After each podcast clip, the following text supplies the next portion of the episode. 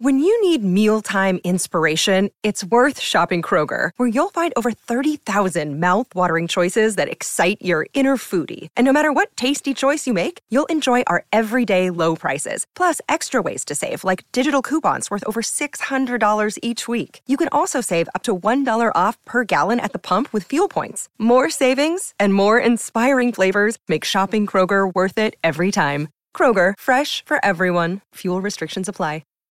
Hola, esto es New Books Network en español. Bienvenidos a un nuevo episodio del canal de historia de New Books Network en español. Mi nombre es Diana Méndez y el día de hoy recibo en este espacio a Uriel Velázquez Vidal, doctorante en la Universidad Michoacana de San Nicolás de Hidalgo. Uriel es autor del libro El poder viene del fusil, el Partido Revolucionario del Proletariado Mexicano y su legado en el movimiento maoísta entre 1969 y 1979. Esta obra fue editada en 2022 por Libertad Bajo Palabra, proyecto autónomo para el acopio y dispersión de nuestras voces e historias. Bienvenido, Uriel. Gracias por aceptar conversar conmigo. Eh, gracias, Diana, por la invitación y es un gusto estar aquí. Para comenzar, cuéntanos, ¿Cuál ha sido tu trayectoria y cómo llegaste a interesarte en la investigación sobre los procesos organizativos de las izquierdas mexicanas? Bueno, pues eh, yo me interesé por el tema de las izquierdas en un ámbito académico cuando ingresé a la Escuela Nacional de Antropología e Historia en el año 2009. En ese contexto, eh, yo tuve relación con una serie de personas y de lecturas que, influyeron en mí para que me dedicara a estos temas, eh, específicamente al, a la lucha social y política de Florencio el Güero Medrano. Y pues eh, en ese proceso en el que yo comencé a investigar sobre Florencio el Güero Medrano, pues eh, pude saber que él militó en el Partido Revolucionario del Proletariado Mexicano, que él adoptó el maoísmo como referente político e ideológico. Y fue así que comencé pues a indagar más en estos temas y también a, consultar eh, pues fuentes primarias, ¿no? Que, que, fueron los eh, testimonios de exmilitantes, pero también la consulta en archivos. Eh, pero sí, fue básicamente en un ámbito académico en el que yo me acerqué a estos temas. Muchas gracias, Uriel. A modo de ofrecer un adecuado contexto a los escuchas de este podcast, voy a pedirte que arranquemos de lo más general. Para ello, me serviré de la primera oración de tu introducción que dicta. El presidente Mao Zedong sostuvo que todos los comunistas tenían que entender que el poder viene del fusil. Cuéntanos, ¿qué es el maoísmo y cuál es su relación con el fusil? Eh, sí, em, bueno, antes de, explicar qué es el maoísmo, eh, creo que es conveniente mencionar que hay un debate entre eh, maoísmo y pensamiento Mao Zedong. O sea, cuál, cuál es la que se utiliza, ¿no? O, eh, yo opté por maoísmo por ser de uso frecuente y el maoísmo lo entiendo como lo define Miguel Ángel Urrego, que es como un modelo económico, pero también como un modelo de revolución. Eh, la historiadora Brenda Rupar eh, lo menciona por su parte como una vertiente del movimiento comunista internacional. Pero también el maoísmo lo podemos entender en un marco temporal, que es eh, a partir del año de 1963. Ese año va a marcar la ruptura entre el Partido Comunista de la Unión Soviética y el Partido Comunista Chino. Entonces, es solo a partir de ese año que ya podemos hablar de maoísmo. Eh, y el maoísmo, eh, pues se va a seguir expresando en la lucha de clases, incluso en el socialismo, y su expresión eh, práctica va a ser la revolución cultural proletaria. Y eh, la relación con el, con el fusil, pues va a ser eh, todo un, debate, una de las críticas que le van a hacer los comunistas chinos a sus contrapartes soviéticos, eh, que va a girar en torno a el, carácter de la revolución, cómo se debía de, de llegar a, a ese medio, pues. y los chinos pues eran un poco más radicales en ese asunto y planteaban que el, método de lucha era, el, el método de lucha correcto era a través de la vía armada y eh, quienes se oponían en ese aspecto pues eran considerados como revisionistas, como contrarios a la revolución. Eh, de ahí que yo eh, retomo esto de el poder viene del fusil. Estupendo, ha sido muy preciso. Cuéntanos ahora, ¿cómo se ha estudiado el maoísmo? Tu obra deja en claro que es posible identificar en esta historia una vertiente social y una vertiente armada. ¿Sobre cuál se conoce más y dónde se ubica tu trabajo? El, maoísmo mexicano se ha estudiado más en la vertiente social, como bien lo mencionas, eh, con su principal exponente que es política popular. Yo creo que se ha estudiado más ese aspecto a raíz del levantamiento del Ejército Zapatista de Liberación Nacional.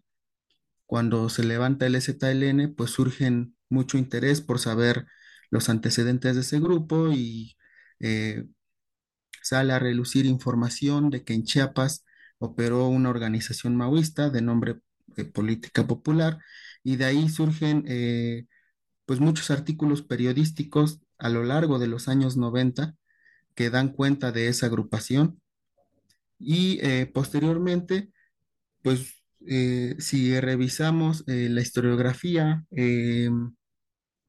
ahora en años recientes ya se ha publicado un poco más de otras agrupaciones pero durante los años 90 e incluso inicios del siglo XXI, pues cuando se hablaba de maoísmo, se hablaba solamente de política popular. Incluso eh, la obra de Barry Carr, La izquierda en México, solo menciona política popular, ¿no? Y menciona esta vertiente social que tú ya mencionabas al, al inicio de la pregunta.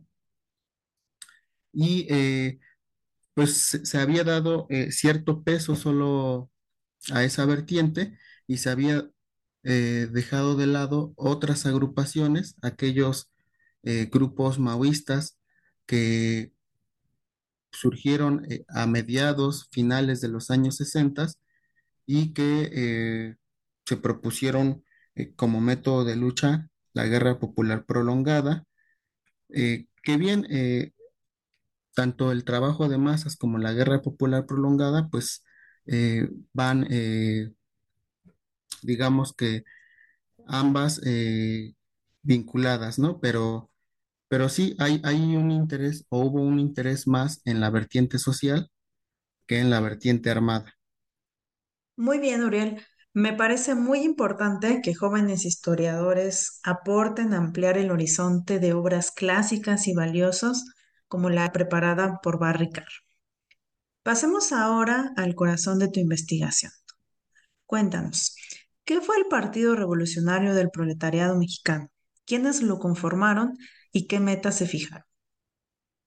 Sí, el Partido Revolucionario del Proletariado Mexicano fue una organización de inspiración maoísta eh, que surgió en el año de 1969 y eh, una de sus características fue eh, haber sido reconocida y apoyada por los comunistas chinos. Debido a ese apoyo fue que un- uno de sus, un grupo de, de sus militantes pudo viajar a la República Popular China eh, y eh, a su regreso se propusieron como estrategia rodear las ciudades para finalmente tomarlas. El, el PRPM como tal, pues se proponía, eh, sí, retomó varios elementos, varios principios maoístas como el servir al pueblo, la guerra popular prolongada, cuyo escenario iba a ser el campo, eh, el trabajo de masas encaminado a la creación de un doble poder, esto es la creación de sus bases de apoyo rurales. Para ello hicieron trabajo político y organizativo en estados de Veracruz, de, de Morelos, de, eh, de Michoacán. y eh, también eh, se plantearon crear un, frente político, el cual sería guiado por un partido proletario. La idea era de- derrocar al gobierno en turno e instaurar uno de tipo socialista. ¿quiénes lo integraron? Pues fue el, partido fue integrado por un grupo eh, reducido y variado tanto en edades y en profesiones. Fue dirigido por eh, el ingeniero Javier Fuentes Gutiérrez, quien fue conocido en algunos círculos de izquierda como Francisco Popoca, y después seguían eh, dos varones cercanos al líder, Raúl Murguía y Guillermo Escatel, y luego los demás militantes agrupados en células eh, de- integradas por, pues por pocos militantes, era un, grupo pequeño y estaba aún en formación. Eh, sin embargo, la, pues la represión se adelantó y debido a eso ya el, el partido como tal no, no continuó con su proyecto político. De acuerdo, Uriel. Para poner en contexto la actividad de esta agrupación, platícanos. ¿Cómo se relacionó su proceso organizativo con respecto a otras movilizaciones del segundo lustro de la década de 1960 en México? Me refiero, por ejemplo, al movimiento estudiantil gestado entre 1966 y 1968, el asalto al cuartel Madera en 1965 y los brotes armados en Guerrero. Me detengo a hacerte esta pregunta porque sin duda los acontecimientos que acabo de enumerar tienen más resonancia en nuestra visión sobre la actividad política de aquellos años y luce menos eh, en la historiografía y la actividad de agrupaciones como la que tú estudias. La, segunda mitad del, del siglo XX, lo- los movimientos de izquierda de la segunda mitad del siglo XX, van a tener un impacto en los militantes que integraron el Partido Revolucionario del Proletariado Mexicano, debido a que ellos, o la mayoría de ellos, venían de esas luchas. Em, algunos venían eh, de incluso del Partido Comunista Mexicano, otros venían del Movimiento de Liberación Nacional, o sea, habían militado en el Movimiento de Liberación Nacional, en el Frente Electoral del Pueblo, en la Central Campesina Independiente, todas estas organizaciones que tuvieron, eh, pues, eh, que fueron muy importantes durante los años 60 y que, y que tuvieron un impacto en el desarrollo de muchas luchas. Eh, en cuanto al cuartel Madera, en, esta organización que yo estudio, no sé qué tanto impacto tuvo, quizá eh, en la crítica acerca del método de lucha, ya que los guerrilleros que organizaron el ataque al cuartel Madera, pues estaban inspirados en el foco guerrillero cubano, ¿no? Los maoístas del PRPM, pues estaban, eh, se planteaban otro tipo de estrategia, ¿no? Que eh, previo a organizar a un pequeño grupo de gente armada, primero debía de haber un trabajo político y organizativo y partir de las masas. Entonces, eh, pues sí, esa siempre estuvo ahí, o en, este grupo va a estar muy presente la crítica a la estrategia, al método de lucha, eh, sobre todo a, a la estrategia cubana, al foco guerrillero. Y sobre Guerrero, hay un pasaje del, del libro en el que un grupo de jóvenes inspirados en la Revolución cubana hacen una acción armada en el estado de Guerrero y ellos de alguna forma tenían un vínculo con, con quien fue el dirigente del PRPM, Javier Fuentes Gutiérrez, pero también se deja ver eh, estas diferencias en torno a la estrategia y táctica revolucionarias, eh, dado que los métodos de lucha eran distintos de los jóvenes, de estos, de este grupo de jóvenes que hizo la acción armada en, en el estado de Guerrero, eh, a diferencia de, de Javier Fuentes. Muchas gracias, Uriel. Escuchándote, no puedo más que sentir una profunda curiosidad por los aspectos biográficos que también entraña tu obra. Por favor, cuéntanos más sobre estos individuos, sobre estos líderes, quiénes eran, eh, cómo describirías eh, los rasgos en común de, de estos personajes. Uno de los aspectos fundamentales del libro es que reconstruye la historia del PRPM a través de la trayectoria de uno de sus militantes, fundador y dirigente, que fue Javier Fuentes Gutiérrez. Provenía de una familia con recursos económicos, una familia de ubicada o, que residía en Iztapalapa. Eh, Javier tuvo una formación académica notable, fue egresado de la UNAM, eh, de la carrera de ingeniería Se vinculó a la política, primero militando en las Juventudes Comunistas Mexicanas y posteriormente tuvo una participación eh, en el Movimiento de Liberación Nacional, en la Central Campesina Independiente, en el Frente Electoral del Pueblo, incluso fue candidato a diputado eh, por un distrito del estado de Guerrero, eh, representando al, Frente Electoral del Pueblo. Sin embargo, pues bueno, esos años fueron pues muy marcados por la represión del Estado. Él se decepcionó de, pues, de esos proyectos políticos, se distanció, aunque siguió frecuentando pues otras organizaciones de izquierda, ¿no? Él leía sus eh, programas para ver si alguna de ellas le, le llamaba la atención y en ese proceso eh, se acerca al, al maoísmo a raíz de la polémica chino-soviética de inicios de los años 60 y comienza eh, un proceso de difusión del maoísmo.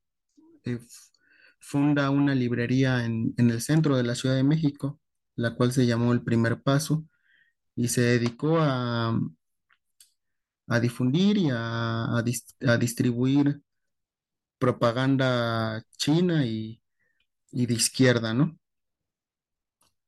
Sin embargo, pues él, él se va a vincular a, diversas eh, agrupaciones de izquierda, algunas de ellas, eh, lo que mencionaba hace unos momentos, de, carácter foquista, y, y esas eh, organizaciones de carácter foquista pues van a ser, una de ellas de nombre el Grupo Chess, va a ser alguna acción armada en el estado de Guerrero que lo va a meter en problemas debido a que tras la acción armada a Javier Fuentes lo van a señalar como, como el autor intelectual de aquella acción armada que, ocurrió en la Costa Grande de Guerrero. Debido a eso, pues van, la policía política va, va a cerrar la librería, su librería, el primer paso, van a, a llevar a cabo una serie de aprehensiones de militantes de izquierda, excepto Javier Fuentes, porque él estaba recibiendo formación política y militar en, en la República Popular China. Eh, entonces, pues eh, me parece la figura de Javier muy interesante por, eh, por todos los movimientos de izquierda con los que se conectó durante los años 60, por su, por la importancia que él tuvo en la difusión del maoísmo en México. Y pues sigue siendo una, yo creo que una de las figuras de izquierda no tan conocida y que creo que aún faltan muchos aspectos por, por explorar en torno a él. Qué vida tan ocupada y enérgica. Gracias por darnos estos atisbos de su biografía que se encuentran ampliados en tu libro. Aproximándonos hacia el balance general de tu indagación, señalas con contundencia que el Partido Revolucionario del Proletariado Mexicano no logró consolidar su proyecto revolucionario debido a que su trabajo político e ideológico en las comunidades campesinas no fructificó, impidiéndole crear una sólida organización campesina a partir de la cual pudiera emprender la lucha armada a lo que se sumó la detención del núcleo dirigente y el aminoramiento del apoyo chino. Sin embargo, esta experiencia, que no escaló al nivel que soñaron sus militantes, es una pieza clave para entender la historia de los movimientos sociales en México. ¿Cómo resumirías su trascendencia? ¿Con qué palabras dirías a nuestros escuchas que esta historia es valiosa para ser investigada y contada? Creo que es importante no solo la historia del PRPM, sino la historia del maoísmo mexicano en general, porque no se puede explicar el México de hoy sin tomar en cuenta aquellas luchas. Eh, y en cuanto al PRPM, la parte, eh, digamos, tangible de lo que fue, eh, la podemos encontrar ahora en el estado de Morelos, en la colonia Rubén Jaramillo, ¿no? Su legado, su influencia de- del PRPM, pues se vio expresada en el movimiento urbano popular de los años 70, eh, en la lucha por la vivienda, y pues actualmente la colonia eh, sigue en pie, ¿no? Eh, gente que, que quizá no, no sabe o no tiene relación con ese pasado, la, la vivienda está ligada a ese proceso. Estoy muy de acuerdo contigo sobre la trascendencia de esclarecer la historia del maoísmo en México y en general en América Latina. Volviendo al esmerado contenido de tu libro, quiero decir que uno de los elementos que he encontrado más atractivos es el recuento de la relación entre los viajes y la organización política transnacional entre México y China. ¿Podrías leernos un fragmento que dé cuenta de estos hechos? Sí, claro. Voy a leer eh, el primer párrafo del capítulo 2. Una vez constituido el PRPM, Javier Fuentes y otros dirigentes les propusieron a los militantes viajar a la República Popular China para que conocieran su experiencia y recibieran capacitación política y entrenamiento militar dentro de la concepción china y vietnamita de crear una gran organización, de preferencia rural, que rodeara la ciudad desde el campo. Qué tremenda aventura era la de viajar a China en aquel momento y aún ahora es sin duda toda una travesía eh, por todas sus implicaciones y, experiencias. Además, con tremenda encomienda, ¿no? Yo, yo quiero aquí eh, añadir a quienes nos escuchan que, eh, bueno, este capítulo, el segundo, donde Uriela aborda esta cuestión, es muy rico en el detalle, en describir la manera en que se transportaron, cuál era su rutina, cuáles eran las expectativas, cómo se eligió a las personas que iban a, a conformar esta comitiva, en fin. Es uno de los trabajos que creo que logra con méritos eh, el hacer una historia de corte transnacional. Pero bueno, saliendo un poco ahora de este contenido muy eh, minucioso, quiero decir también que, que, bueno, la obra que hoy comentamos, como lo es todo fruto investigativo, es resultado del acompañamiento que quien escribe recibe a lo largo del camino. En este sentido, quisiera pedirte, Uriel, que nos cuentes quiénes fueron las influencias clave para la elaboración de este trabajo. Desde que uno se aproxima a las páginas de este volumen, salta a la vista el generoso prólogo preparado por Adela Cedillo, una investigadora consolidada cuya obra es referencia para los estudiosos del México contemporáneo. Sí, en efecto, eh, eh, hubo un acompañamiento y em, pues sí, eh, recibí los comentarios, eh, sugerencias e incluso críticas de Adela Cedillo. eh, y justamente una de sus, su- de sus sugerencias de ella fue buscar a tres especialistas en mi tema que me leyeran y me hicieran comentarios, dado que pues como la editorial que publicó el trabajo es una editorial independiente, pues no había, no iba a haber em, un dictamen, ¿no? Entonces, eh, buscábamos aproximarnos a algo parecido a ello. Y entonces eh, el consejo de Adela fue ese, ¿no? Busca tres especialistas en tu tema, pídeles que te lean y que te hagan comentarios. Eh, inmediatamente pensé en Luis Hernández Navarro, que para mí es el pionero de los estudios del maoísmo en México y además eh, pues fue militante, ¿no? Eh, de, de aquellos años y tiene un conocimiento amplio acerca de este tema. La segunda persona fue Jorge Iván Puma Crespo, quien yo creo que es de las también de las personas que empezó a atraer la atención acerca de estos trabajos. Y la tercera la tercera persona fue Jair Balán Vázquez Camacho, que si bien él no trabaja eh, los movimientos, el movimiento maoísta mexicano, él se enfoca más en el movimiento armado socialista. eh, pues él, él ha sido un profesor que me acompañó, que me acompañó a lo largo de los años en la Escuela Nacional de Antropología e Historia. Fue mi, mi director de tesis de licenciatura y luego fue uno de mis lectores de tesis de maestría. Entonces, persona adecuada para leerme y comentarme, puesto que conoce mi trabajo y mi trayectoria.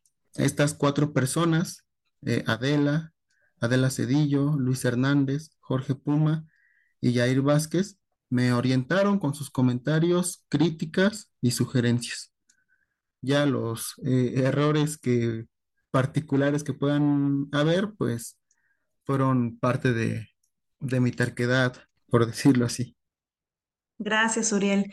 Quiero decir que recuerdo con entusiasmo la espléndida presentación de esta obra en el Complejo Cultural Los Pinos, ubicado en la Ciudad de México. Fue un momento muy emotivo en el que, bueno, esta obra se dio a conocer al público en inmejorable sitio. También quiero tomar tu comentario para enviar un saludo a Adela, a Luis, a Jorge y a Yair. Ojalá en un futuro nos acompañen en esta serie de podcast. Casi para ir cerrando, quiero hacerte ahora una pregunta, Uriel, que es de cajón entre los historiadores. Háblanos de tus fuentes.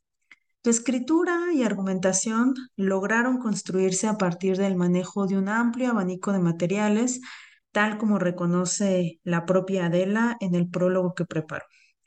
Entre estos materiales podemos contar entrevistas, testimonios escritos, hemerografía, propaganda, reportes policíacos, entre muchos más.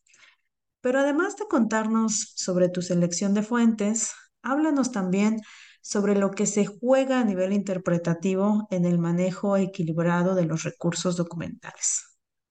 Sí, co- como bien lo mencionas, pues eh, utilicé fuentes documentales y orales de diferente índole.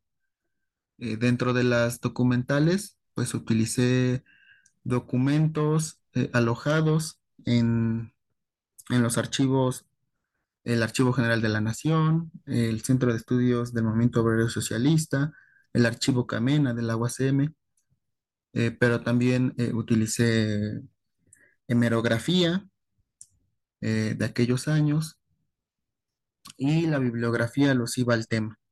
Y en cuanto a las fuentes orales, pues utilicé eh, pues entrevistas eh, e incluso conversaciones informales con cerca de una veintena de, de exmilitantes y algunos familiares de, de estos. Eh, la forma en, en cómo interpreté las fuentes, para el caso de las fuentes documentales, pues me apoyé eh, de los documentos del Archivo General de la Nación para poder eh, atender eh, o explicar la represión del Estado. Es, así que, acudí a los fondos policíacos de la Dirección Federal de Seguridad, la DFS, la Dirección General de Investigaciones Políticas y Sociales, la de HIPS, y también parte de una parte del archivo de la Secretaría de la Defensa Nacional de la Sedena, que está alojado en el, en el AGN, ¿no? E- esos eh, documentos a mí me sirvieron para poder interpretar cómo actuó el Estado para, para reprimir a estos eh, grupos de izquierda. Eh, la, eso por un lado, la, la documentación del CEMOS, que es básicamente utilicé el fondo del Partido Comunista Mexicano, pues fue para interpretar eh, los debates y las discusiones que hubo eh, dentro de esos eh, álgidos años, me refiero a los años 60, eh, en torno a las estrategias y tácticas revolucionarias de, de los militantes. Y los documentos del archivo Camena me ayudaron básicamente para interpretar el seguimiento que, que le dio eh, el obispo Sergio Méndez Arceo a, a la guerrilla del Güero Medrano. Eh, allí pude consultar la, la correspondencia de- del obispo Sergio Méndez Arceo. Entonces, eh, eso me, me aportó algunos datos importantes, algunas pistas y eh, pues esta documentación, eh, en algunos casos, eh, la entrelacé con los testimonios, incluso se, se llegaba a complementar en algunos, en algunos casos, en algunos sucesos, E- en otros me sirvió para contrastar, ¿no? Eh, eh, algunos sucesos, algunas eh, acciones que, que pasaron, me, me servían para, para contrastar lo que una fuente testimonial me decía, pero el- un documento me indicaba otra cosa. Magnífico. Hiciste sin duda un trabajo muy pormenorizado con estos recursos. Al comienzo de nuestra entrevista yo te presentaba como doctorante de la Michoacana. ¿Podrías contarnos eh, de qué va tu investigación doctoral, qué trabajo traes en curso y sobre el que más adelante podremos leerte? Bueno, yo fui aceptado en la Universidad Michoacana de San Nicolás de Hidalgo con un proyecto sobre procesos de politización en militantes maoístas mexicanos. Sin embargo, eh, mi, asesor, el doctor Miguel Ángel Orrego, eh, me, me sugirió, eh, tuvimos una serie de conversaciones en las que él pues me comentaba que pues, los procesos de politización yo los he venido trabajando y que quizá eh, sería más atractivo que yo eh, observara más allá de las fronteras y en ese sentido me, me propuso, eh, me lo dejó a mi consideración, tomar una experiencia maoísta mexicana y compararla con otra latinoamericana. Fue una sugerencia que a mí me llamó mucho la atención, me agradó y le tomé la palabra a mi asesor. Eh, decidí trabajar eh, del lado mexicano, el movimiento marxista-leninista de México, que considero que todavía no está del todo trabajado, y decidí compararlo con una organización maoísta argentina que se llamó Vanguardia Comunista.